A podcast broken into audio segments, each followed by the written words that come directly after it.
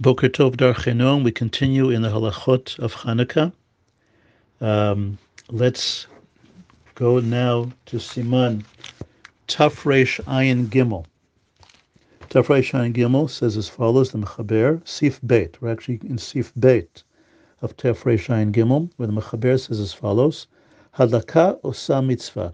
We had this term before when we talked about the uh, the lighting of the Chanukiah if you light it in the wrong place and then move it to the right place, that's not good because the actual mitzvah is at the moment of hadlaka. But now we're saying, actually, we're coming up with a kula, with a leniency, lefichach, and therefore, im kavta, kodem, shavar mana. Let's say you lit it, and you had, this is important, you had enough oil or enough candle to last the proper amount of time, uh, half an hour after it's set. But as happens with things, the, the lights went out, something, maybe there was a gust of something, or somebody went by, or maybe the wick wasn't so great, and it went out before that time, do you have to go back and relight it? So the basic din is eno zakukla. You do not have to relight it because once you lit it and everything was proper, hadlaka osa mitzvah. The actual lighting is the is the key moment of mitzvah, and therefore you fulfill the mitzvah. Va, it continues. Vafilu kapta berev Shabbat. Kodem Kabbalat Shabbat. Let's say you went out, uh, you lit it early on Shabbat, as we'll talk in detail, Bezrat Hashem, uh, later on, that on Erev Shabbat you have to light it early, and it went out before Kabbalat Shabbat, so it's still daytime. Didn't even didn't even wasn't lit at, at night even for for a moment, and you and you have the ability to relight it because it's before Kabbalat Shabbat. Shadain humi ba'od yom, it's still daytime. Enuza kukla, he does not have to relight it. Let's say you're trying to, the wick wasn't so great and the, the light was flickering, so you try to fix it.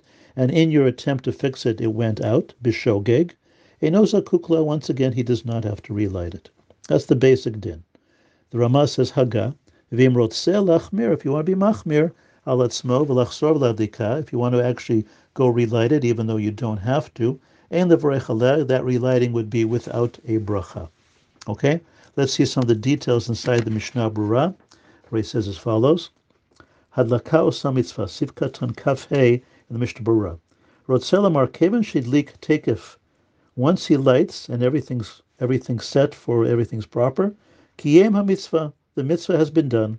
Lefichach, therefore, im kavta, if it goes out, ein zakukla, he does not have to relight it. Vim hidlika b'makom sharuach, uh, but if he lights it in a windy place, v'kavta, zakukla, he has to relight it.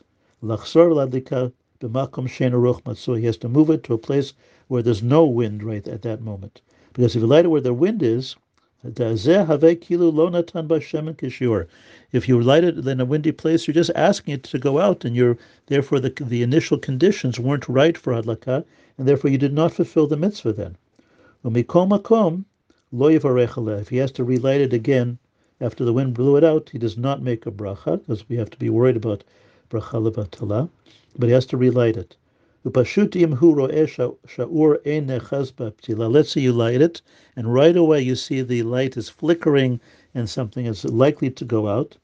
And if he, he leaves it alone, for sure it's going to go out. Once again, he's not yotze if he sees right away there's problems. midina if it does go out, he has to light it again, min hadin. I assume without without a bracha, okay, without a bracha. But none. So in other words, if you light it and everything's good, and then it goes out by itself, you don't have to relight it. But if you relight it in conditions where it's likely to go out, either it's windy or uh, the the light is flickering right away, and you see that it's not catching, then you have to relight it again, but without a bracha. But the main din is if everything's proper, you don't have to relight it. As continues in the Mishnah Brosif Katan Kafav, Shadain Humi Ba'od Yom.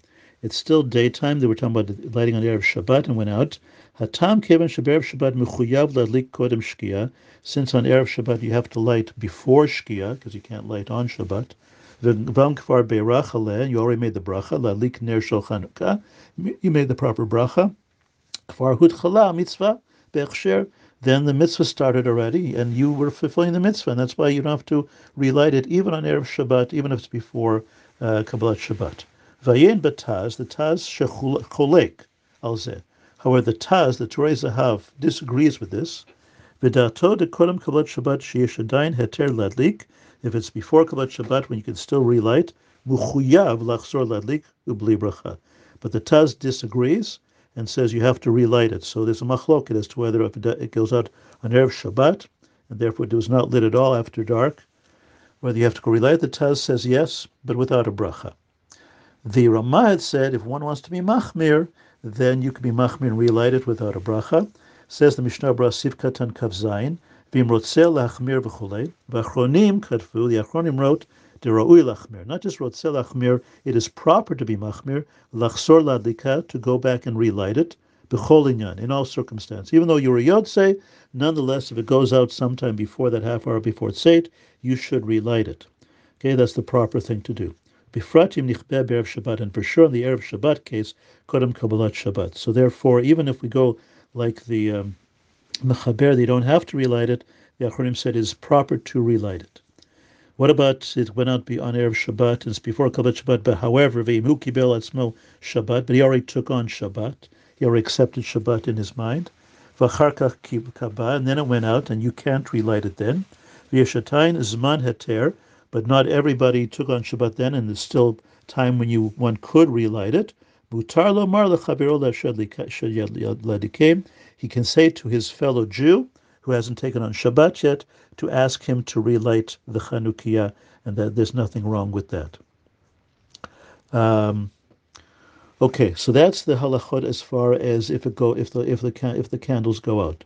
I also want to do today the halachot about the shul menorah.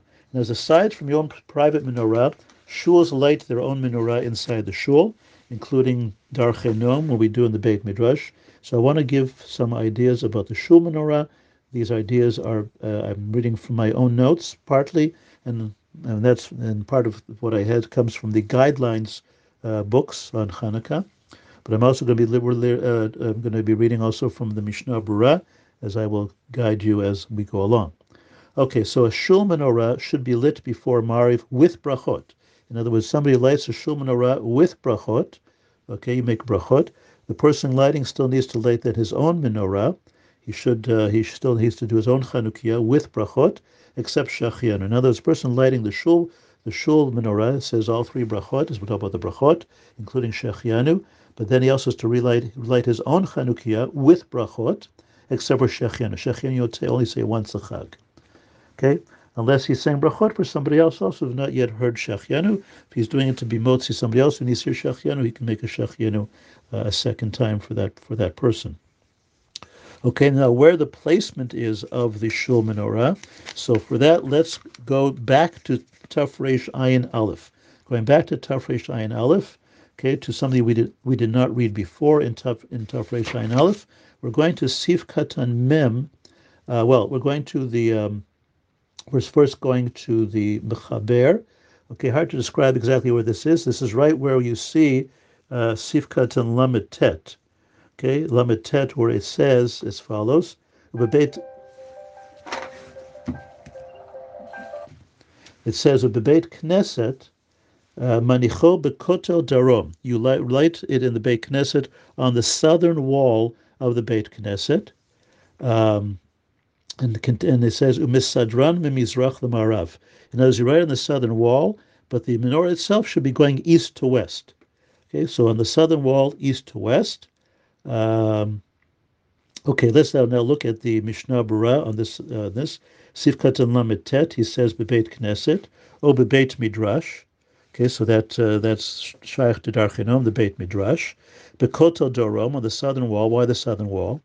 O al shulchan shomed eitzel kotev on, on, a, on a table, which we do, that's right along the southern wall. Why the southern wall? Vatam In the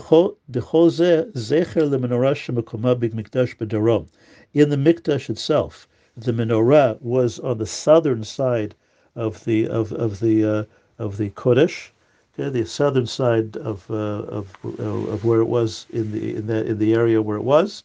It was on the southern wall, and therefore to remember that, we put this on the southern wall also.